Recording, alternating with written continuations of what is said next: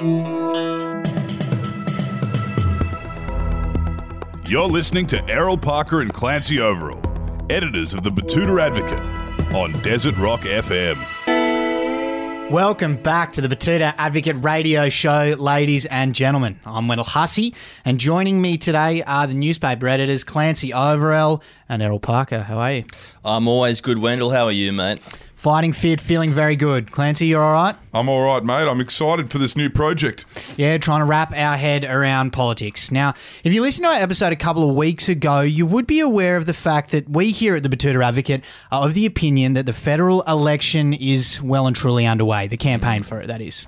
Indeed, Wendell, and what better way to announce that than with the guest we had on two weeks ago for episode 195 in the shape of Channel 9's Charles Croucher, the plus size male model from Maitland. He's a true mastermind of both voter behaviour and political predictions. Yes, we're all big fans of the Crouch out here in the Channel Country.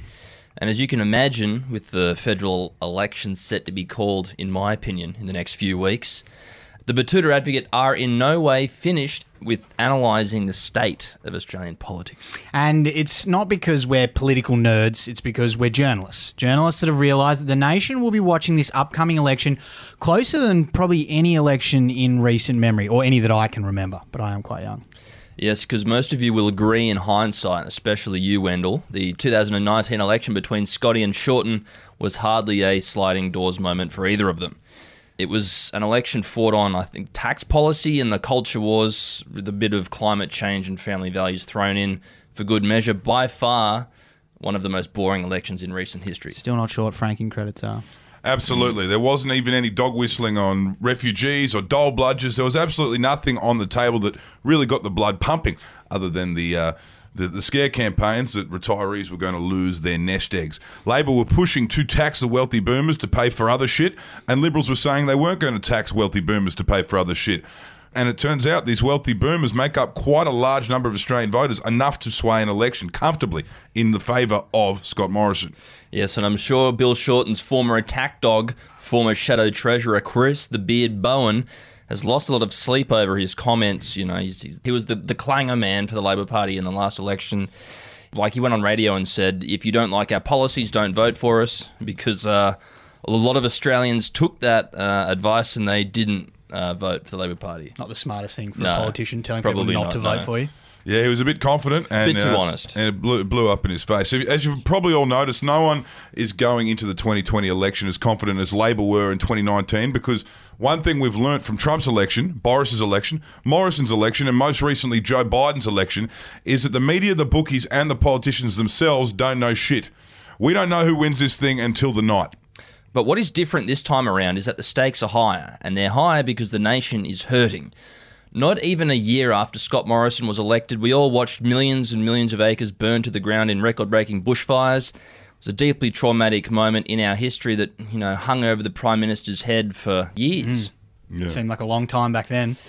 That was until a couple people in a Chinese wet market started to uh, get a scratchy throat up there in Wuhan in early 2020.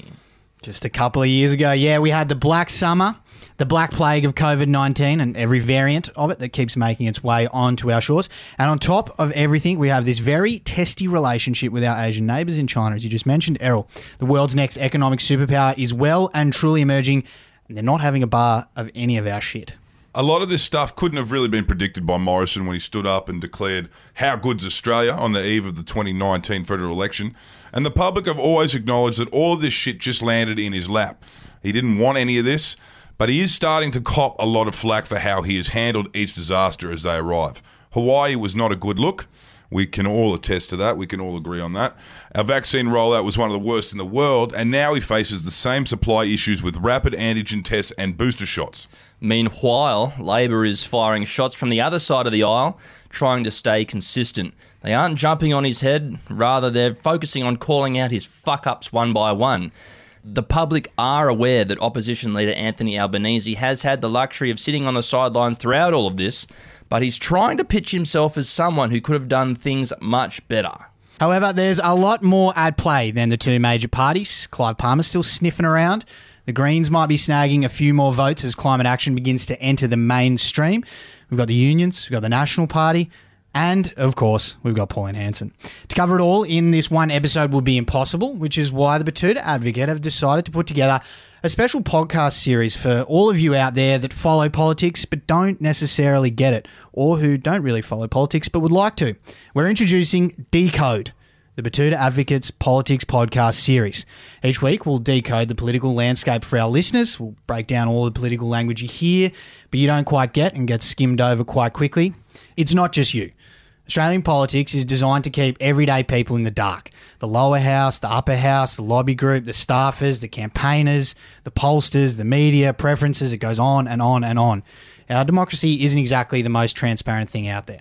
So stay tuned for Decode, for no bullshit interviews with politicians, political commentators, and Canberra operators, as well as weekly episodes dissecting the election news cycle. We'll decode this election from top to bottom. But first up, let us decode the summer that was.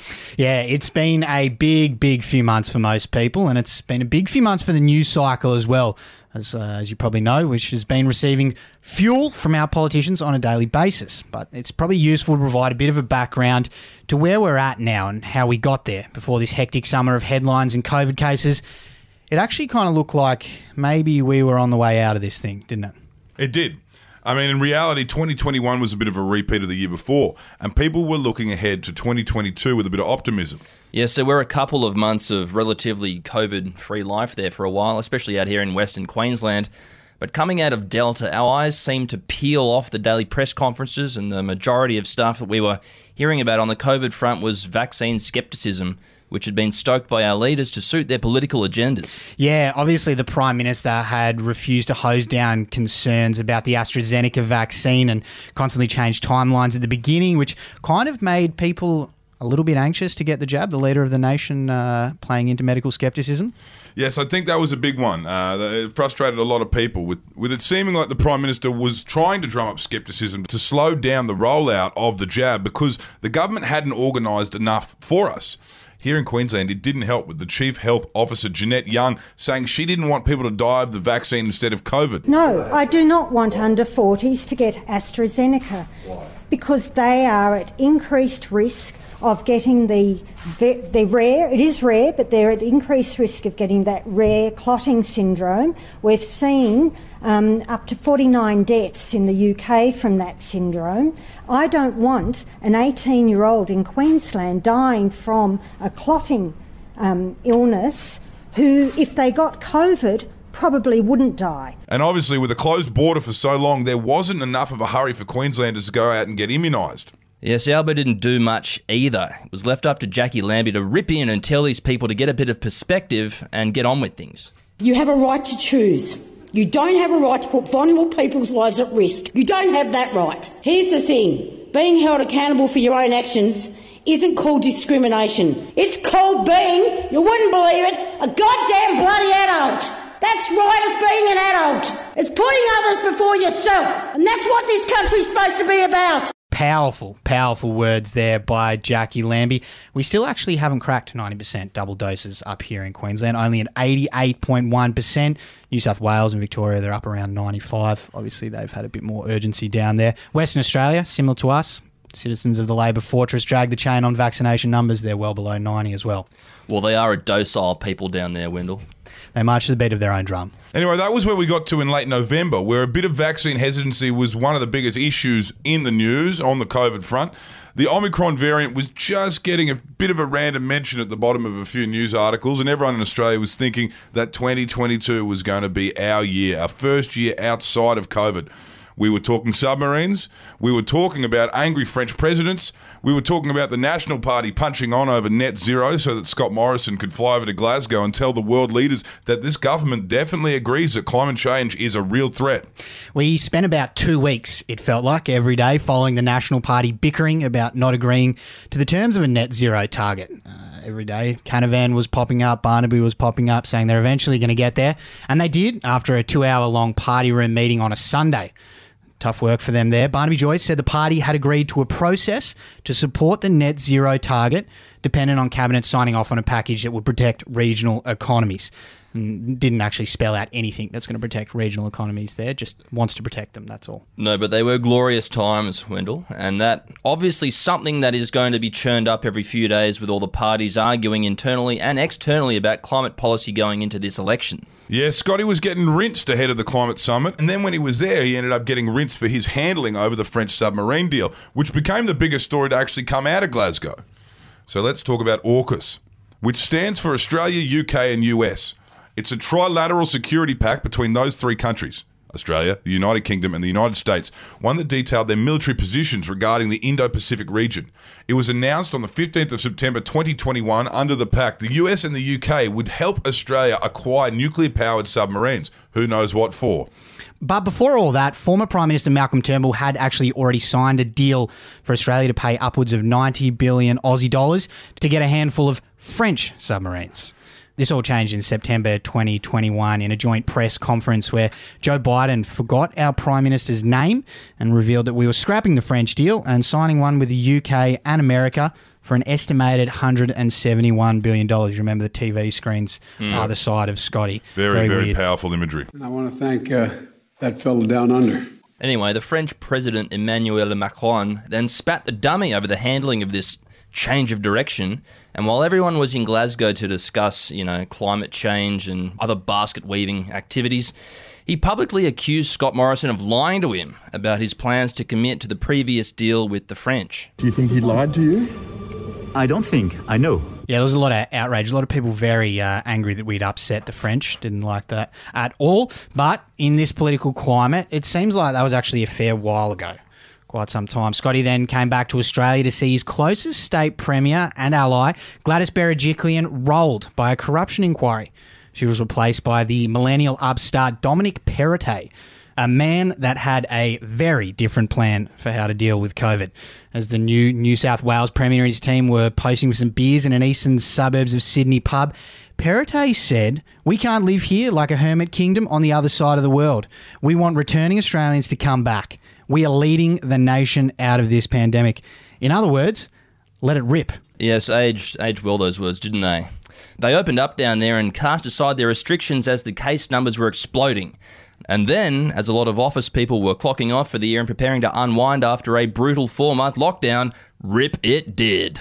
So we ripped into our summer of Omicron. Cases began exploding across New South Wales and Victoria, and all of a sudden, outbreaks began popping up everywhere. As it stands, WA is the only state currently trying to stick to the initial elimination model with closed borders and lockdowns, and they've just announced that the closed borders will go on indefinitely, probably through this election. Yeah, and Queensland has made peace with the virus, it seems, after locking the gates on outsiders for so long.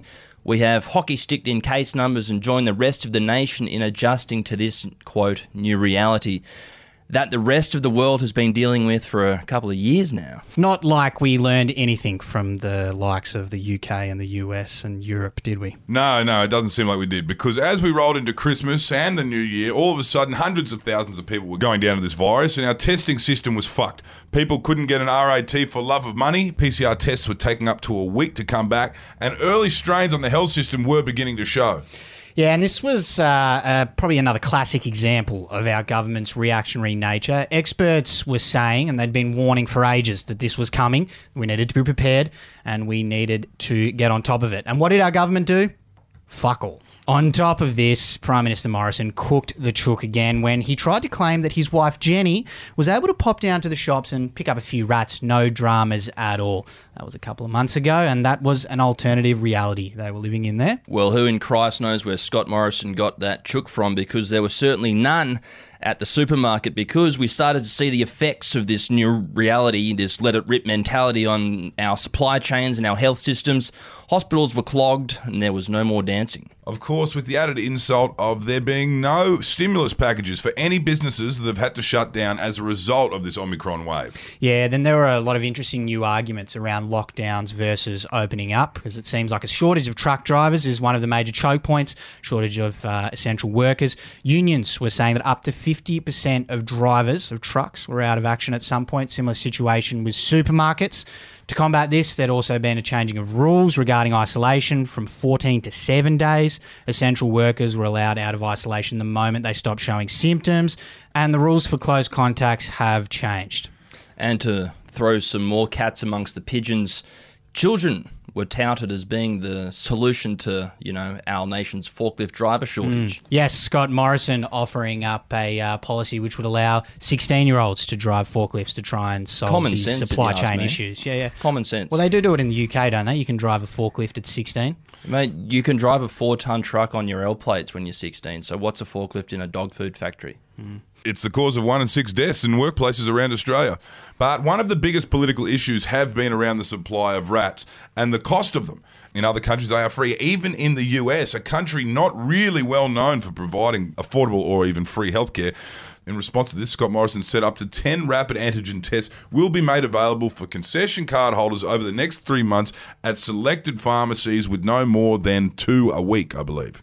And then he and the Treasurer came out to say that he didn't want to undermine the free market. Old can do capitalism. There, Clancy, you big dumb lefty. We've got the likes of uh, Gerry Harvey, Ruslan Kogan, Woolies, and Coles making millions and millions of bucks of what is essentially a public health care issue, which kind of goes against the last few decades of mainstream thinking on health. Yeah, particularly in this country. And on the other side of politics, Anthony Albanese, the leader of the Labor Party, was uh, making a real point of going hard on this issue. He said, It's very clear the simplest and most cost efficient way is to make these tests free and available. It's clear that the costs of the tests are dwarfed by the cost of the inaction. Obviously, talking about people being off, infecting other people, all that sort of thing. Sally McManus, the head of the Australian Council of Trade Unions, the figurehead of the unions, the big boss of the unions, if you will, she came out and said, We're on the side of small business, saying that they can't afford them. But unfortunately, someone has to pay for them. And in the case of the law, it's not the workers, it's the employer. As you said, in America, Clancy, they've launched an online website where you can order free rats and they'll be delivered to your house in seven to 10 days. The Biden administration has contracted for more than 420 million tests, and additional contracts will be awarded over the coming weeks. That's what the White House says. It's expected to pay $5.6 billion to cover the first 500 million tests. That's almost half a submarine. Yeah, and I mean, obviously, we wouldn't need that many. What one billion would probably cover hundred million tests. Doesn't seem like that much money given what we've spent on other things, as you just mentioned, the submarines. But we've been promised that there is a glut of tests arriving. Uh, given it appears you can get the virus again after a few months, it's probably not going to be an issue that goes away, though, is it? No, Wendell, it had as much chance of disappearing as a skid mark down Clive Palmer's toilet bowl after Parmigiana night at the Coolum RSL. And no amount of Serbian anti vaxxers is going to be able to change that, I don't think. Didn't that little Australian Open drama backfire on Scotty in the end? Yes, upon arriving in Melbourne for the Australian Open, the world number one tennis player Novak Djokovic was unceremoniously met at the airport at 4:30 a.m. by Border Force and told that he wasn't going anywhere. All of the vax stuff aside, his visa was cancelled after he arrived on Australian soil, and Scott Morrison was quick to fire out a tweet saying, "Rules are rules." Yeah, then we had the better part of a week of Novak's headlines dominating the news cycle in what seemed to be a bit of a blatant attempt to distract from the rat shortage and the supply chain issues that we just mentioned. Djokovic successfully had the decision overturned in court initially before the immigration minister, Alex Hawke, after a suspicious amount of time, came out and tore up the visa again. Yes, using his ministerial discretion, he said, Off you go, Novak. Hawke said it was in the interest of health and good order grounds. So make what that of you will.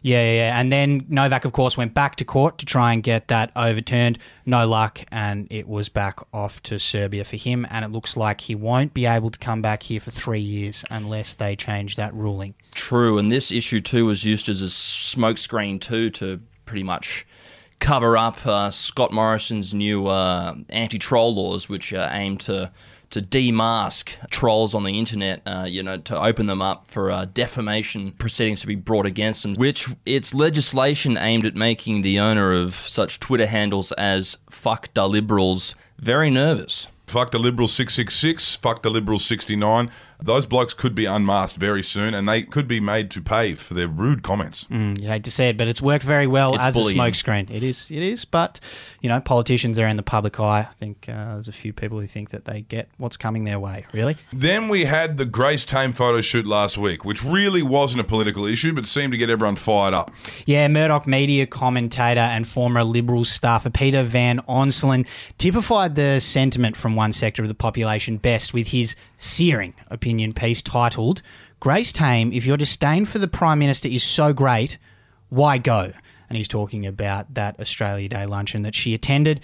A lot of older Australians were hitting out at the Australian of the Year, and then a lot of younger Australians were asking the question that why should she smile for this bloke that she clearly thinks has failed her and people like her. So there was a bit of a debate around that, which kind of occupied a couple of days at the back end of last week there. Well, for a journalist, Wendell, Peter lives in a very, very suspiciously large house in Sydney's Blue Ribbon Vaucluse area. So make of that what you will. Uh, go- go- we got to go easy on PVO. He might be a potential guest for the Decode podcast, even if he is trying to get clicks by wading into the pointless culture wars that get us nowhere. Yeah, I'm sure he'll be popping up in a few more headlines over the next couple of months. But all of that that we've just spoken about has led us to the point where it seems like there's a bit of heat in everything that seems to happen now. We've had another week of hearing essential workers telling us how cooked their industries and professions are and how things just aren't getting any better, no matter how many times they voice their concerns. We've got a code brown. We've gone from rat plagues to rat shortages. Our essential workers and systems are under immense stress and pressure, and everyone is getting fucking sick, which is going to make this one of the more interesting political campaigns in recent times. Because as we mentioned in our interview with Charles Croucher, the election can't actually be any later than May the 21st, which is not that far away. And that's why we'll be bringing you the new Decode series over the next few weeks and months. To try and make sense of this campaign and all the convoluted and complicated things that make it the way it is. Yeah, we'll be having a weekly recap where we'll wrap up every week in politics, breaking down the big stories, the little stories, the ones that slip through, all the bits and pieces, trying to make sense of it all. Then there'll be little bite sized episodes focused on decoding a particular party or issue or structure that doesn't really get explained in those opinion pieces or the 6 p.m. news, all that sort of stuff, like how voting preferences work and what a big old donkey vote means on election day, the origin of the Liberal Party, the origin of the National Party, the origin of the Labor Party, and how a smart tree was responsible for its founding probably about 150 years ago. There'll be interviews with politicians. We'll invite them on to Decode to desperately humanise themselves in the final moments before, I guess, the Australian public decides whether or not they sit on 252, 500,000 taxpayer dollars a year to sit down there in Parliament House and have their rent paid for them. We'll have them on here. We'll be talking to all sides of politics and we'll be discussing all sides of politics. So we'll keep you pretty covered for the political content over the next few months. And we'll reiterate once again this is not for the political nerds. This is for the quiet Australians and this is for the everyday voters who don't know what the fuck's going on. So, we hope you've enjoyed today's show and you'll join us again in a couple of days' time where we'll decode the origin of the Australian Labor Party. Don't forget to subscribe or follow to the new feed under the name Decode, where you'll be able to find all those shows we just spoke about. Look it up or click the link in the show notes. Anyway, that's all we've got for you on this show. We'll talk to you soon. Bye bye. Bye. Let's decode.